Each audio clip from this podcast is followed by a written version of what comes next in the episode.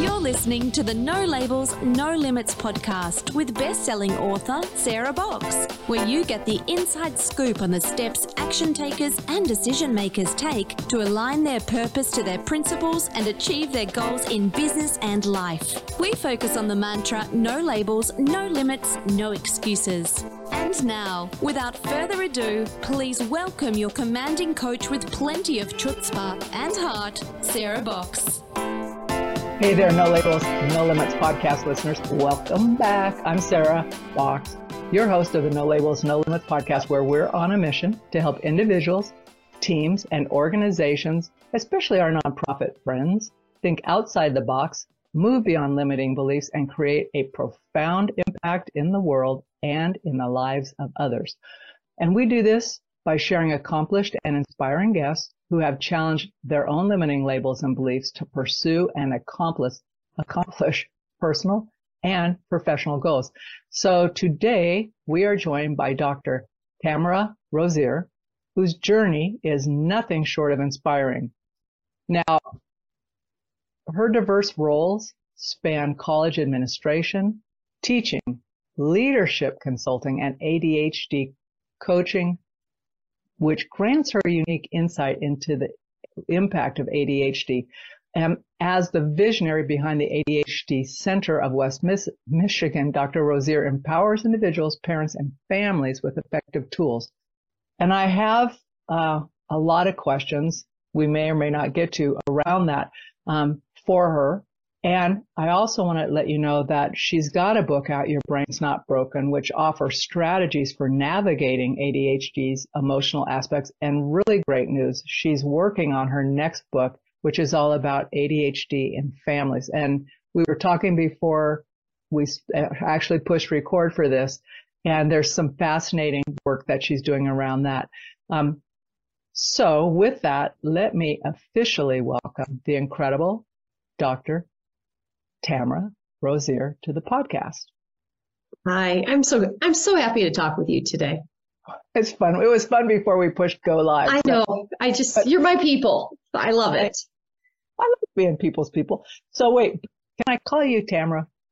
Absolutely. Yes. Well, you went through the trouble of earning a doctorate. I mean, I respect that, but honestly, you just are so approachable. I say, if it's good with you. But yeah, really only my children have to call me Dr. Rosier. And that's only when I'm angry. Yeah. And that's only when I'm irritated. So no, I'm teasing. I'm not really. I know. Teasing's good. I think teasing's good. Levity's a good thing. I know I used one recent podcast guest. I used his full name, which includes his middle name. And he goes, "Ooh, I just had a flashback to being in trouble as a kid." So, yes. We all have these little hooks. Mm-hmm. But one thing I noticed, and I'm not sure that I will pronounce this correctly, so if I don't, please correct me. But, one of the things that surprised me when I was reading more about you was that you actually have a degree in statistics, correct? I mean, you've got all that background in statistical or computational stuff, but you overcame. Now, this is the pronunciation piece. Is it? It's tough. Is it dyscalculia? Yeah, it's one of those weird words that we don't actually say it how it. So you said it correctly. I hear a lot of people saying dyscalculia. So, what is it? Yeah, it is, because that's significant to the world. Yeah, just to be clear, my PhD is in teaching and learning, but whenever you get a PhD in the social sciences, you just take a lot of statistics. Which is why I never went on. Yeah, and I took even more statistics because it was actually very, very fun, and it was. I actually negotiated with my chair to go, "Can I take 3 more classes in stats?" And then I'm like, "Can I take 2 more?" He's like, "Well, why don't you just change programs?" I'm like, no, I want this one. So, so dyscalculia it's like dyslexia, but with numbers. And when you have ADHD, many of us with ADHD will have some sort of dyscalculia, dysgraphia, and dyslexia. So it's because how our brain works. By the way, ADHD is a neurological difference. A lot of people are like, well, it has a lot to do with diet. You're darn right it does. Well, it has a lot to do with exercise. You're darn right it does. But that just means we're super sensitive to our environment. Okay, so it's a neurological difference. And a lot of us don't only have ADHD. We have some kind of learning quirk. Mine is dyscalculia. So I'm going to make a confession to your listener. I really don't know my left from right. Literally. So I've heard, no, Tamara, your other left, so many times in my life. And so that's part of having dyscalculia. Okay, question for you on that. This is what I mean about, like, I'll just go left on you sometimes. So if you don't know your left from your right and you're traveling, you're driving, do you orient by landmarks? So that's the ADHD way of giving directions. Okay, you go down to the corner and you look for the Burger King, but don't turn before the Burger King, you turn right after it. And that's how an ADHD person gives directions. It's kind of funny. Now, my husband does have ADHD too. He does know his left from right. That's because he doesn't have the learning quirk I have. Okay. Right? So if there's an ADHD person going, oh, I know my left from right. Yeah, it's a lot of people do. It's a nuance though, right? It is a nuance. And a lot of my clients will go, oh yeah, I know my left from right. I'm like, what's your left hand? And they'll just take a fraction of a second. And that fraction of a second tells me they have to figure it out. And that's what I have to do. So I literally can figure it out. It just takes me a fraction longer. It's not automatic. It's not automatic like it is with other people. Yeah. But I was trying to tell my husband, he bought some patio stones. He goes, where do you want them? I said, I want them on the north side of the house. He's like, what? I'm like, north side. And he's like, okay, so is it the right or left? I'm like, north. North. Because that makes a lot of sense to me, right? So I orient a lot of times using the sun, like a caveman or a sailor from the 1800s. Yes. Well, that's why I really would have trouble living in a totally flat place, because the sun's helpful, but honestly, yeah. I go, okay, the Sierras are on my left if I'm facing north, right? Right. Yep. So but I mean, and I get left, right, east, west, and all that, but it's just automatic for me to think landmark. Mm-hmm. Or where's the sun right now, you know? Mm-hmm. So anyway, that's interesting. But to save this from being a total rabbit hole going down that, so was there a particular point, Tamara, where you just really started to focus on the emotional impact of ADHD and work with your brain's not broken? Yeah. I mean, where did that come in your own journey? Yeah, it's interesting because, so just for your listeners, a lot of your listeners think ADHD, oh, they can't focus. Oh, they poor organizational skills. You don't know for your left or your right. Inability to prioritize is another, right? But as I was working with my clients, I kept seeing this trend, and they would show up with intense shame, and they use their emotions to motivate themselves.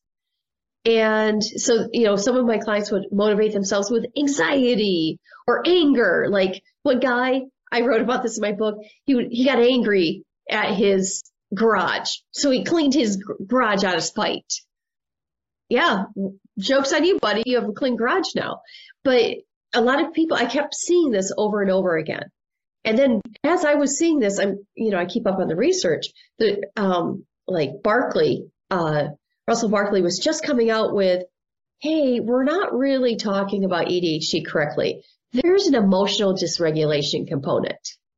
I'm like, aha, that's it. And now we're talking about emotional dysregulation all the time. My book is one of the first books that just mostly focuses on the emotional dysregulation of it. And I really want people to understand, like, ADHD is it's not really funny when you make fun of ADHD or when you say, oh, I had such an ADHD moment. Because those of us who actually have the neurological difference, we want to throttle you at that point. Because we have 50 different ideas in our head at once, all vying for our attention. And we're trying to listen to your, and it's a lot. And then we have big feelings about it. So that's... Are the big feelings part of, are they connected to the neurological essence of it, or is the big, are the big feelings from the external ostracization or chastising or shame putting onto someone with ADHD? Wow, Sarah, that was a great question. Love that question. And so I'm going to nerd out just for 30 seconds, okay? But I promise I'll come right back to you, okay? So if your listeners tap on their forehead, that's called the prefrontal cortex. And that's this modern amenity in the brain that remembers where you parked your car, knows how to prioritize, knows what to do, when to do it, how to do it. It's really great. And we know that brains kind of have evolved throughout ages. And modern brains have this. And guess what? Those of us with ADHD, ours isn't fully reliable. So those of us with ADHD don't always know what to do, how to do it, when to do it. Except the research shows that we're not idiots, right? It's just we're ill-adapted for a modern world that really likes punctuality, likes to return emails, you know, remember where your car's parked, go grocery shopping, the stupid things in life. And if you have ADHD, and if you just kind of resonated with the stupid things in life, that's like, yeah, you have ADHD, because we see all those mundane things that's just so much weight for us. So because we're not stupid, now if your listener puts their kind of cup, their ear, where your fingers are, that's kind of, that's where the amygdala is, and that sits with the limbic system. And many of your listeners might even know this, that when you have ADHD gets overactivated. Because we don't have the prefrontal cortex that, remember, behind the forehead, that just says, hey, how about you do this now? And you're like, good idea, brain. We don't have that function. So we have to go and we're like method actors walking around going, what's my motivation? What's my motivation? Oh, I'm angry. Yes, I'll do it. You refer to all the statistics I learned. I did that out of spite. I had one teacher, and now I think the poor guy, he was probably had ASD, but he wasn't very helpful. He wasn't very kind to me. And I'm like, you know what? I am going to learn this out of spite. And I ended up liking this man a lot, but out of spite. And then I all of a sudden fell in love with statistics. So you want to know how I got all those classes? I just got mad. That's an ADHD thing to do. Does that make sense to you? It's kind of brilliant, though. Honestly, it is kind of brilliant to, first of all, to recognize that's what's happening, and whether or not you recognize it in the moment or after the fact, but to bypass. I mean, I think it's amazing on a physiological as well as a psychological basis. But I want to talk about the amygdala and ask you something, because we've got the prefrontal cortex and the amygdala. So if you're having to rely on that, and maybe it's saying, you know, like you're saying, different motivations. I may be going way off field here, so you pull me if I am. I know where you're going, and I'm loving it, Sarah. Okay, so here's what I'm wondering. If you're doing that, are you raising your cortisol levels in your body, and what is the negative impact? Sarah, you're doing a great job here. You're nailing this. Because the latest research is saying we're exhausted. And the latest research is saying people with ADHD have even more inflammatory markers. We respond. Talk about that. What are the inflammatory markers you're seeing? Well, before I do that, let me go back to the amygdala that's housed in the limbic center, right? So the amygdala is just there to sense danger, except because we overuse it, we get a twitchy amygdala. And then when you have ADHD, you're confusing a big deal from a small deal. So all of a sudden, some of my clients will get all wound up. about, I didn't do this, and they're winding themselves up because their brain accidentally thought that was a threat. Up goes their cortisol level.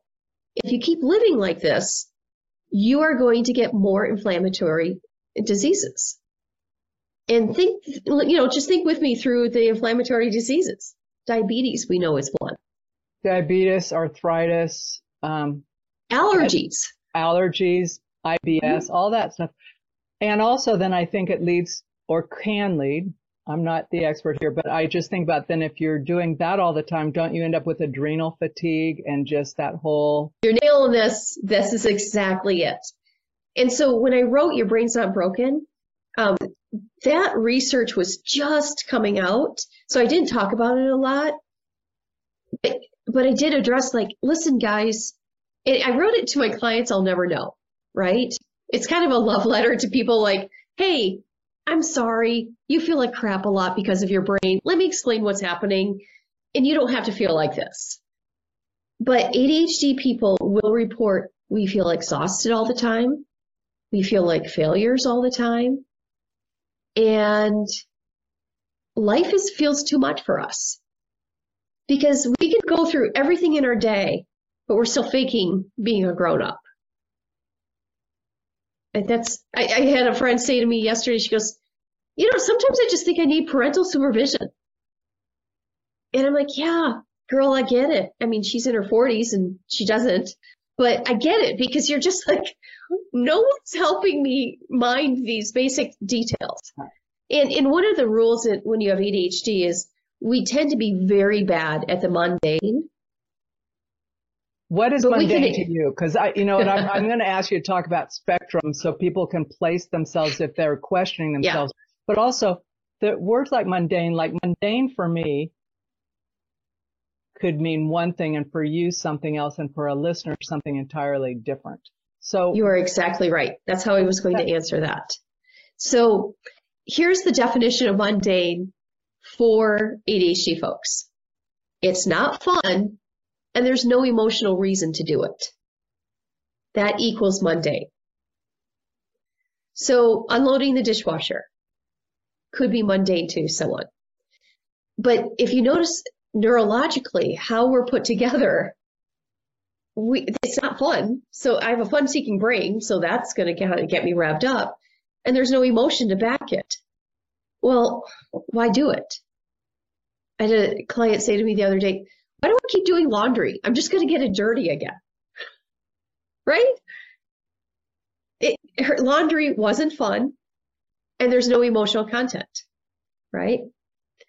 And by the way, something I should just add, ADHD people tend to look for fun and high emotional intensity, whether it's good or bad. It's like, imagine we have a volume control in our brain for emotion. The higher the emotion, the more we'll pay attention to it. Regardless of emotion? Regardless of positive or negative, yes. Yeah, so whether the emotion's anger or joy. Joy, yeah, whatever. It's all the same to us. Right. Okay, it's but you want higher intensity is what you're saying. We crave the higher intensity, but the problem is that's exhausting. And I can't get high intensity about unloading my dishwasher. That's too exhausting. And so the reason I have a job is because I help people figure out how to do those mundane things like laundry without having to shame themselves or get angry or become anxious. So this is so very interesting for so many reasons.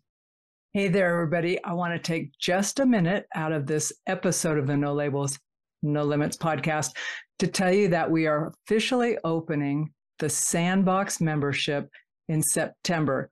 So if you're not already on our mailing list, please click the link below to either sign up for the membership or get on the waiting list for the membership. And if you click the link, you'll find more information about what's included, what our plans are, and better yet, you'll be on early enough to help decide what is most important to you to experience in the first 3 to 6 months of the membership. So don't wait, click the link below and join us in the Sandbox where fun happens We get to do a little R&R, little learning, support one another, and really grow and expand in ourselves, in our lives, and impact the world in a profound way. So come on over, join us. Okay, so talk a little bit. Now, we've been talking about like a number of things. Let's go back to some ADHD 101. Talk about, if you would, kind of the spectrum of symptoms, or how someone would go, well, I do some of that, but not, how would I know, and all of that. So I tend not to use spectrum as much. Okay, what's a better language? Well, there isn't. And so that's why I'm kind of like, there. So here's what's happening. ADHD is a neurological difference. When you have ADHD, you're relying, most unmedicated, on a different part of your brain. It's the fight or flight part of your brain.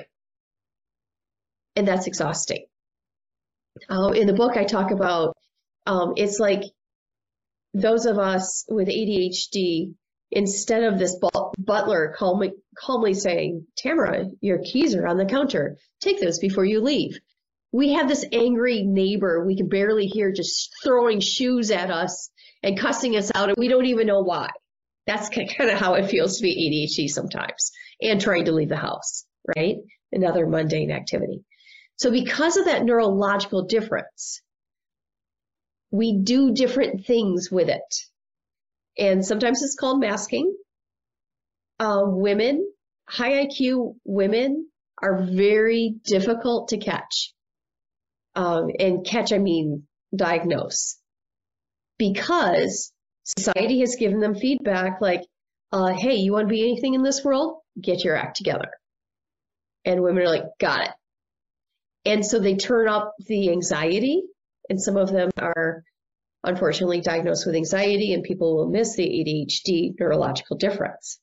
So they may have anxiety, or they may have ADHD really, really bad. It just means they're working so hard to mask it, and they're exhausted, and they shouldn't be this exhausted. But I have a client who's a divorce attorney, and she's good at what she does.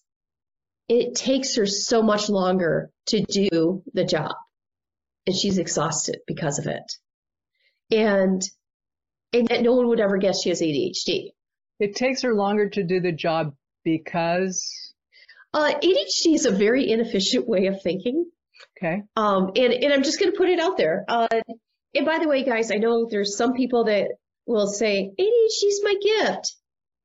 If you have the luxury of believing that, great, go for it. But for some of us mere mortals having to survive in the world, it's not a great thing to necessarily have. So ADHD folks tend to lean on what we call divergent thinking. Okay. What neurotypicals, I'll explain convergent first. Neurotypicals lean on what we call convergent thinking. And most of our duties, like this attorney, is convergent task. So when there's a convergent task, there's one answer. It's deductive reasoning. It's you're taking all these things, narrowing them down to one thing. That's it. Sherlock Holmes does deductive reasoning, right? He looks around a room, makes these calculations, one right answer, here's the killer. And we're like, he's brilliant. But that's convergent thinking. Convergent thinking is also sequential. First I do this, then I do this, then I do this, right? Those of us with ADHD, we're capable of doing convergent thinking, but it's not our native language. Divergent thinking is when you take one idea and you put it on a piece of dynamite, and you blow it up into 1 billion tiny little pieces. That's how the, I don't know if you've ever been in meetings with ADHD people, but they'll go, hey, how about we do this? No, how about we do this? And they're just taking ideas, and they're just building more and more ideas. We're good idea people. In fact, that's why we get the label of being creative, because part of creative is being able to think divergent. By the way, I laugh every time I see these improve your divergent thinking classes online, because I'm like, no ADHD person ever needs to do that. We have to learn the opposite. Well, that could be fatiguing. But I will say, I know that as a facilitator in organizations, I recognize the differences and I recognize my tendency in some of those, but I find I have to rein people in a lot and go, okay, cool, let's finish this one thought. No, it is, it's cool. One of my partners is so creative, but he can, and he's fast, super fast, right? He is ahead of where the client is. And I see where he's going. I says, hold on a minute. Let's talk their language first. Right. Let's slow it down. Well, because he's brilliant, but he sees all this stuff. And we're just very honest with each other. You know, it's kind of like, well, and I don't know that I don't even know that fits him, right? He's just super creative. But I also think when folks, I recognize the need to express yourself without being shut down though. And often when we only look for one answer, we're missing something really important. So I appreciate people, being able to say, but what about this and what about this? Because I think this is a bias of mine. So Tamara, you can wheel me in. But I just think if there's only one answer, how can that even be possible? There might be one most obvious answer at the moment, but that means we haven't considered other things or other questions. Okay. You are correct, but a lot of the mundane things in life, it's just convergent. It's just boring, run-of-the-mill convergent thinking. Yeah, so you run the dishwasher, you empty the dishwasher. Exactly. Do we need to discuss it any further? Well, here's what an ADHD person would do, okay? In fact, I wrote about this in my book. I had a client. She couldn't fit a bowl into one of her – oh, no. Yeah, she couldn't fit a bowl into a cabinet. And then she's like, this whole kitchen is a mess.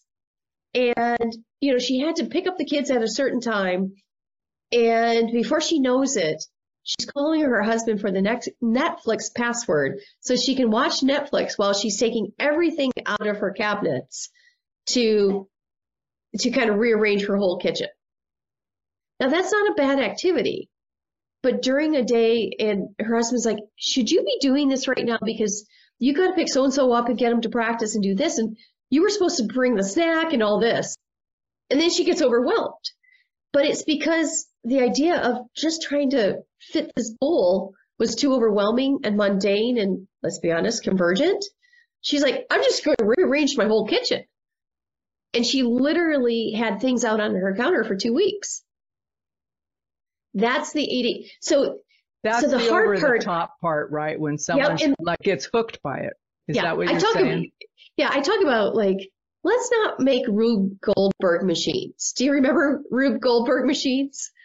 For your listener, they're like cartoon drawings that are just weird little inventions of turning on the light, but a candle has to burn a rope that knocks. Okay. Remember those? Yes, I do. And they're just silly. They're silly machines. If we're not careful, that's how the ADHD brain works. And so I'm always coaching my clients like, hey, no. We're going to keep this simple. Unload the dishwasher. That's it. Oh, you don't know. You can't put that bowl back? That's okay. Put the bowl on the counter and just wait. We're going to keep it real simple here. And that's because we face a problem that's mundane. And we blow it up in 50 pieces, and we want to use divergent thinking when we actually should be using convergent. So that's the pain of ADHD. Yeah, that's very real. Yeah. Well, but Sarah, sometimes we can look like geniuses. Of course. When we apply our divergent thinking to the right moments, people are like, we never saw that. We're like, well, think of the constellation and you'll see it. And then ask us how many times it took us before we could finally get out to our car because we kept running back in the house, but forgetting things, that's convergent. And so I define ADHD as people who are really bad at convergent thinking, who just want to spend their time in divergent. Okay. I like that. I want to back up and ask two short questions. So when you talk about it being a neurological difference. Yeah. Okay. So new science or new research is talking about the plasticity of the brain and its ability to change. So are there things that are either being examined, not to quote unquote, fix someone with ADHD, right, but maybe mend some of the things so that it's less hard or difficult, mm-hmm, or whatever. So, and I'm specifically thinking about some of the practices that are being used for like folks with PTSD, just PSD, and other work. So I don't know if anything of that is being applied or looked at in this realm. Yeah, there actually is. I love this question. So first of all, I do want to say those of us with ADHD, we're very susceptible to trauma. And so we have to understand that about us because of how our brain works. The amygdala is always left there leading, going, I'm pretty sure this is a danger. I'm pretty sure this is a danger. And when, by golly, it is, then our brain's like, we were right. And then all the alarms go off and stay going off. And that's a problem that many of us have. So, by the way, how ADHD people use their brain is evidence of plasticity, because our prefrontal cortex isn't reliable. So unknowingly, we're like, okay, what part of the brain can we rely on? Oh, the amygdala raises her hand and goes, I'll protect you. That's my job, guys. I'll just take a bigger role in your life. We're like, thank you very much. Brilliant, huh? Mm-hmm. And so that is evidence of plasticity. I am going to say I'm not pushing meds at all. People get they have strong feelings on both sides of this. And I'm in the point of you do you, okay? But I will say stimulants work for 80% of the ADHD population.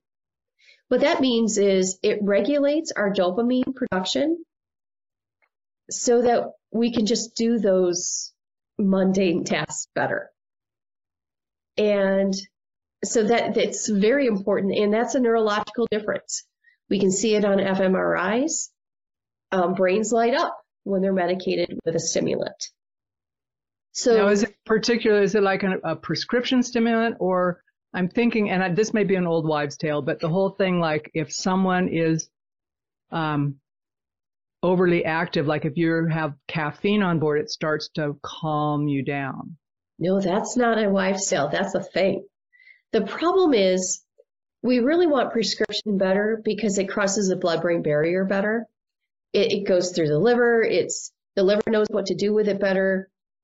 It's not as hard on your body as drinking, 18 cups of coffee. The acid from that is too much.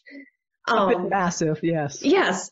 And I really cringe when my clients like drink like a Red Bull or any of those heavy caffeinated drinks, because that's really hard on your system. So if you are, a lot of people are like, I don't need medication. Cool. Tell me about your caffeine intake. And they'll tell me, and I'm like, well, you're already medicating yourself. You might as well do it with more intelligence. So it just really is a thing. The people who don't like the idea of that, I just want to remind them that a lot of people wear glasses and it's an accommodation. So if I use a stimulant to help me do mundane, to help me answer my email during the workday, it's like putting on glasses. So I would like to reduce the stigmatism on that. Yeah, I think that's a really good point. No, it's like we don't always have to be judging what other people do, and maybe we can learn a thing or two. Yeah. So, and having said that, exercise is very important for managing ADHD because of the other neurochemicals that get produced. Exactly. So it doesn't always have to be medication. I want to be fair. Exercise. A lot of people who are very serious about exercise can get through life managing their ADHD through exercise. That. As close to a silver bullet as we'll ever get. So. And does nutrition play a part in here, and like what's going on in the microbiome and all of that for being able to deal with stuff? Well, this research is coming out of Europe, so it's not really even in the U.S. yet. And you might have a couple of MDs listening to this saying that's not true, but we're finding that the gut biome of people with ADHD, they have different gut biomes. In what way, Tamara? We're not really sure. This is just really at the beginning. Again, this is coming out of Europe. Europe is way ahead of us. I'm talking about gut biomes, but there's a difference. And so the first thing you do in research is you ask, is there a difference? And the answer is, there seems to be a difference. The next question is, well, what is that difference? And then the third question is, why is there that difference? So we're just at the, is there a difference kind. In the research, early stages. Yep, and the research seems to be coming back going, yeah. We do know that serotonin starts in the stomach, and that's a neurotransmitter. And we know, we're learning so much about the gut as the second brain. So I would say to your listeners, stay tuned. The next about 7 years, that should break. So for people who are like instant gratification folks, it's not yet. But there is early stuff out there. But if you know why Sarah asked that question, then you know to find a really good probiotic and just start doing that. So can't hurt. Doesn't hurt. No, well, it can hurt if you buy a crappy probiotic because you can get things contamination. You can get metals and all that kind of stuff. Yeah. So always make sure. Yep, exactly. and look for the genealogy. It should say this is the strain, you know. Yeah. No, so. I agree. But being proactive in researching that on your own or finding something out on it, because taking care of your gut is, it's not, I mean, if you take a little bit of time, it's not that hard to do, and at least it helps you. So yeah, that's I'm not a doctor, but I've been around the planet long enough to know that. As my children would say, I'm not a real doctor, and so that's my disclaimer. But you know, they mean like she's not an MD. I know. Yeah, well, they would always tell their friends, "Well, she's not a real doctor," but I do try to help my clients. A lot of Americans aren't just getting what they need, like magnesium, fish oils. Probiotics, those are things that ADHD people tend to actually need in their lives. A lot of us are jumpy, and if you're jumpy, like my husband will come into my bathroom, he lives with me, we share a bathroom, and I'll still jump when he comes in. That's because my little amygdala is overactive, and that I need more magnesium. Yeah. Magnesium's our friend. Yes.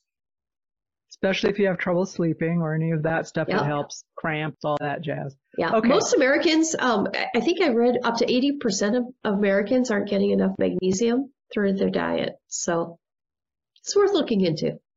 That's a whole other conversation. I know. I'm like, I'm stopping myself from going, all right, guys, there's different kinds of magnesium. I know. Okay, I started thinking about that too. You get this kind of thing. It's like, no. Yeah. I saw it on your face, Sarah. I saw it on your face. We'll talk about this later. Anyway, but I do want to, what did I ask you before you said I'll get back to that? So, okay. So you asked me about, you know, what are the therapies for this, the neurological difference? Yes. One of the most effective therapies, if you happen to have trauma plus ADHD, one of the most effective therapies, and we work with this a lot at our center, is EMDR. And, you know, that is really kind of unlocks a lot of the pain of ADHD. A lot of times, think about it, we grew up in dysfunctional homes. Why? Because ADHD is highly hereditary. That was one of my questions, because you're talking about a neurological difference. I'm thinking, well, a lot of our differences are inherited. Yeah. So if you have a father, Russell Barkley suggests that it's as high as up to 90%, or I'm sorry, 80% likely that if father has ADHD, his child will. Wow, that's super interesting. Mom, I think, is only around 60%. Those numbers kind of keep shifting as we learn more. Okay, I you know, I have a client who's an anesthesiologist, and she's like, Tamara, if we see 0.05 likelihood, we pay attention. ADHD is higher than 0.8, meaning it's a big deal. This is huge. Why aren't we talking about this? And so But because, so why aren't we talking about it? I think, you know, ADHD has been a punchline. There's ADHD deniers that were just kind of lazy, ill-adapted people. I think the research is just coming out. If we really took ADHD seriously, our prisons are full of ADHD people. It's a justice issue for me. Families, think about, I talked about emotional dysregulation, right? Oh, let's put the emotional dysregulation in the family. Those could be abusive situations. Absolutely. And so, yeah, that's where a lot of children get their trauma and carry that into adulthood. Along with the neurological difference, you layer on the trauma. So that's exactly. A perfect segue. Thanks for setting me up. Let's talk about the book you're writing right now, and just give us a taste of where you're going with it, even though it doesn't have a title yet, all that. I'm super interested in where you're going with this. Well, thanks for your interest, because the manuscript is actually due in 14 days. So I'm knee deep into this. I'm in real deep right now. So it's a survival guide for those who find themselves living in a neurodiverse family. And here's why I say that.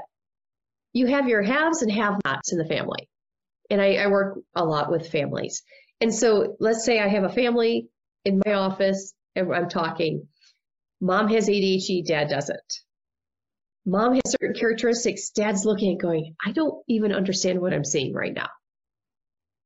And they have 4 children, and 2 of them have ADHD, but the other 2 don't.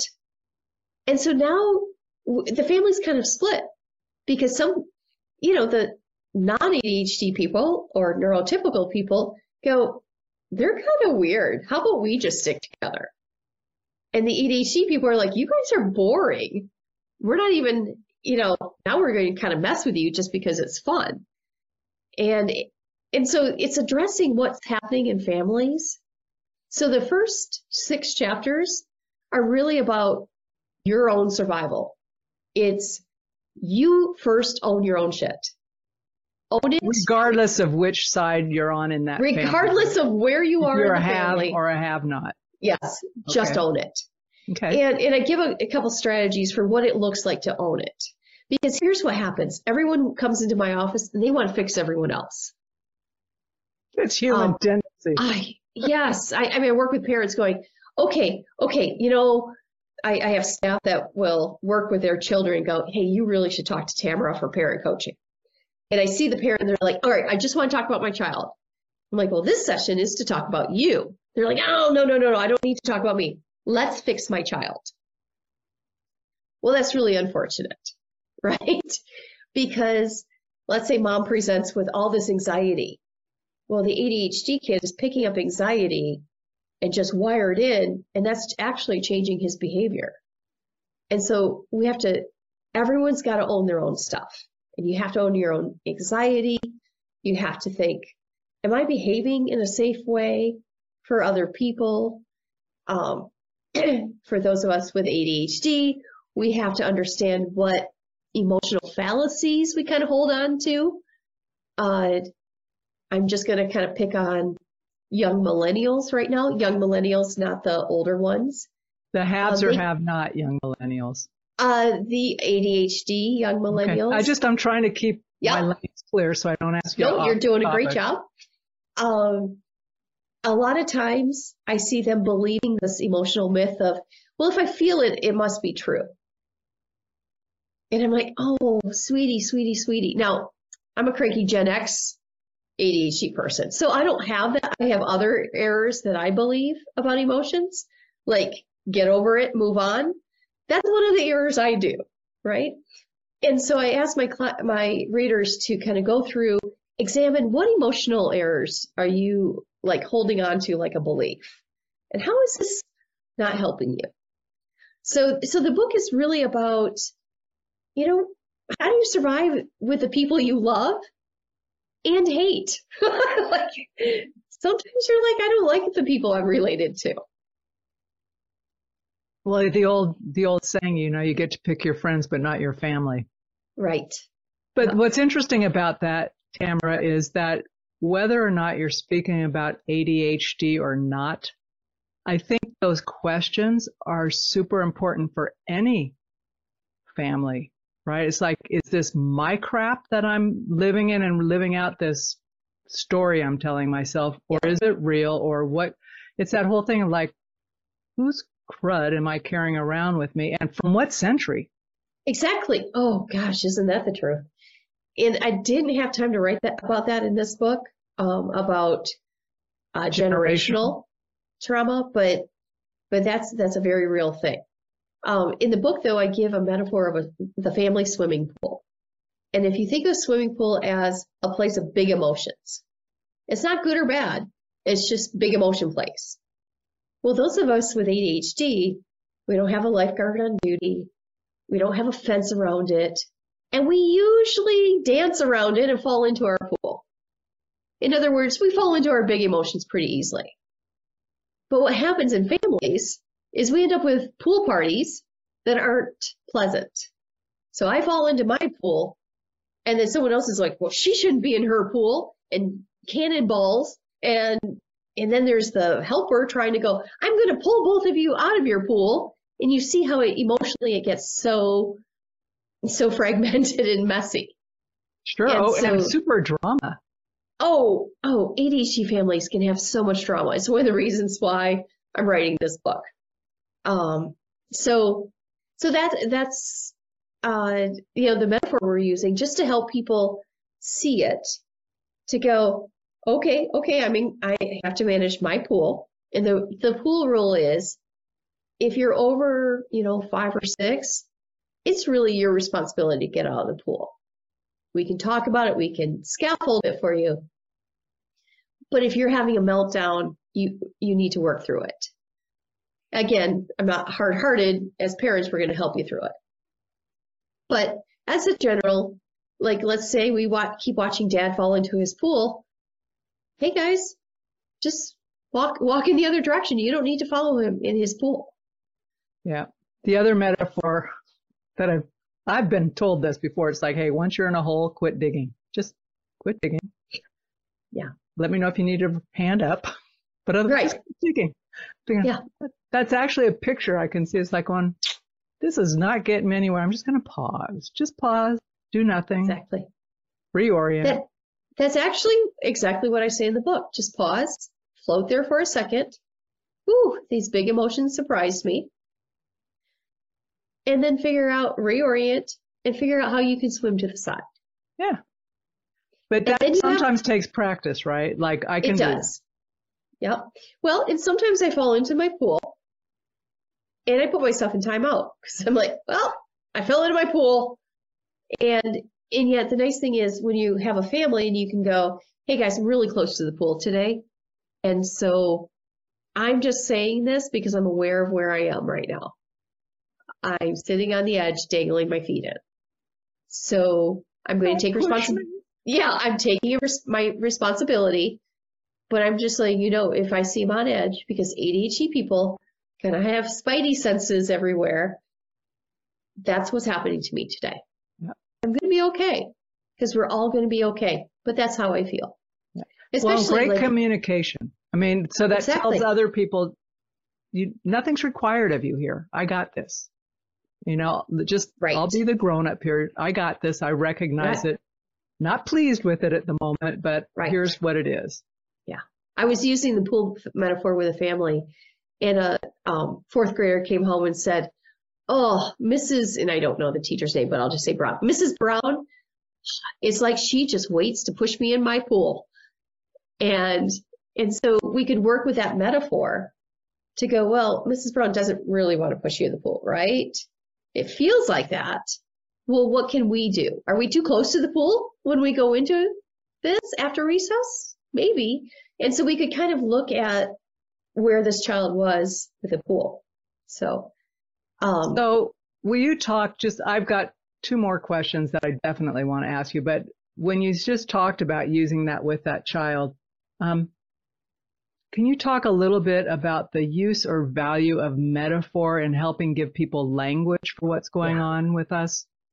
Yeah. In fact, I use a lot of metaphor in both books.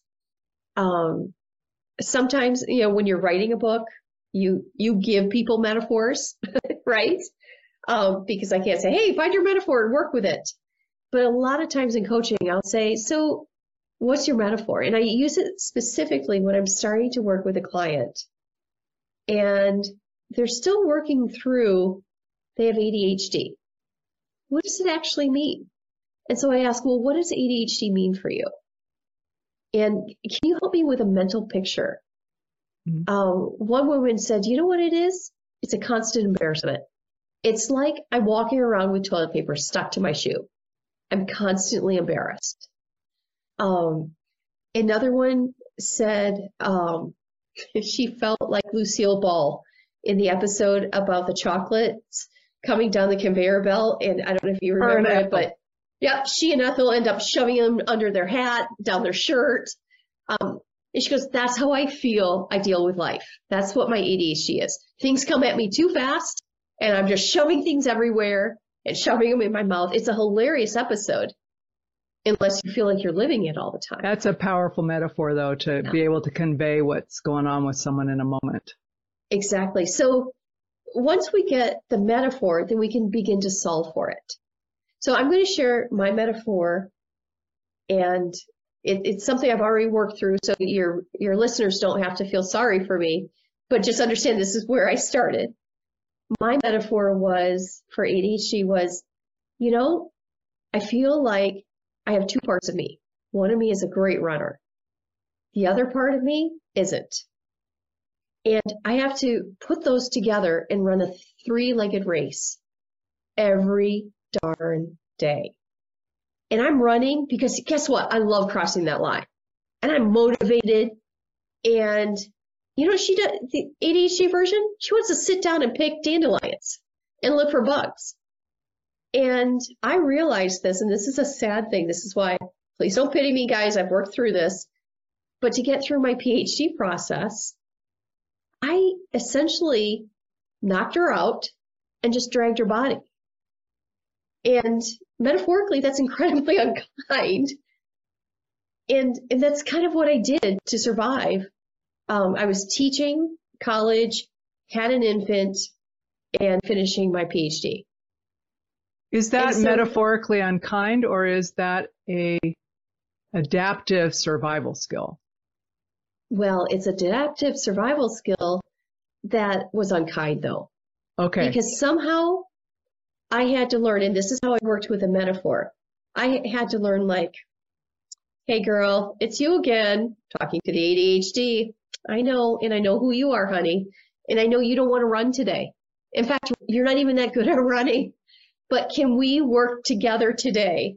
Because I'm really hoping to get this done. And so I talked with her, get in an agreement with her, put my arm around her, and we run the race together. So instead of negating part of yourself and pushing it away and creating more shame and... Yeah. I'm really hoping you don't have a psychoanalyst listening right now going, oh, that's real bad. Yeah, it was, and I worked through it, guys. But I mean, it's funny dark. That you would even think that. Like, okay, well, even if they're thinking that. I know, I'm teasing. I know, but that's an interesting thought. I think that too. Even when I'm interviewing people, I'm going, oh, well, it was a dark place. And I share this metaphor because working through that metaphor, like that's how I pictured ADHD. Well, I had to solve the metaphor. So for the Lucille Ball metaphor, we had to solve her ADHD differently. How do we slow things down for you so that you can interpret things differently? How do we slow down that conveyor belt? That's a very powerful way of connecting at a meaningful level with our true inner self person. I have to tell you, I love my readers, by the way. They are, one, incredibly kind. Two, they send me their metaphors and they're brilliant and I love them. And I just love what they've been doing with my book. I have the kindest readers, by the way. They're great people. So I'm grateful for them. I think we all deserve kindness. And so for kind people to show up and share is the best, you know, Yeah. Just amazing. Okay, now I'm shifting gears on you. You ready? Okay. Yep. Put on beep, a different beep, hat. Beep. Yep. So, well, one of the things we've been doing, so listeners will recognize this, but we have been asking our guests like you to pick a previous guest episode and share something you liked or learned from them so we can give them a shout out for the difference they're making. Yes. And lift them up a bit. Yeah. Well, you know, before I come on podcasts, I do research before I say yes, because I've just learned it's not worth my energy to do a podcast I don't want. It's boring and, well, I have ADHD. It's actually, it won't end up being a good interview. So before you even asked me, I was already familiar with a few episodes. My favorite episode is with Shannon, and I'm going to look at her name a second, O'Connor. And here's why. I'm an Enneagram snob, okay? And here's what I mean. If you ever want to kind of irritate me, break my two rules. I have two rules when I teach the Enneagram. You may not tell other people what they are, and you may not use this new superpower to harm people, because you're going to learn what their wounds are, and you can only act in a protective way with that, right? And I liked how she treated the Enneagram with deep respect and used it as a growth tool. A lot of people are like, oh, I'm a blank. And then they're like, nothing else.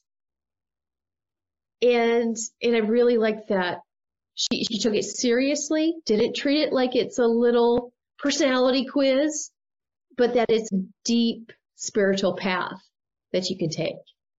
And so I really respect when people talk like that about the Enneagram. So we'll do a whole other conversation on the Enneagram, because otherwise this will end up being a 3-hour interview, which we're not doing today. So.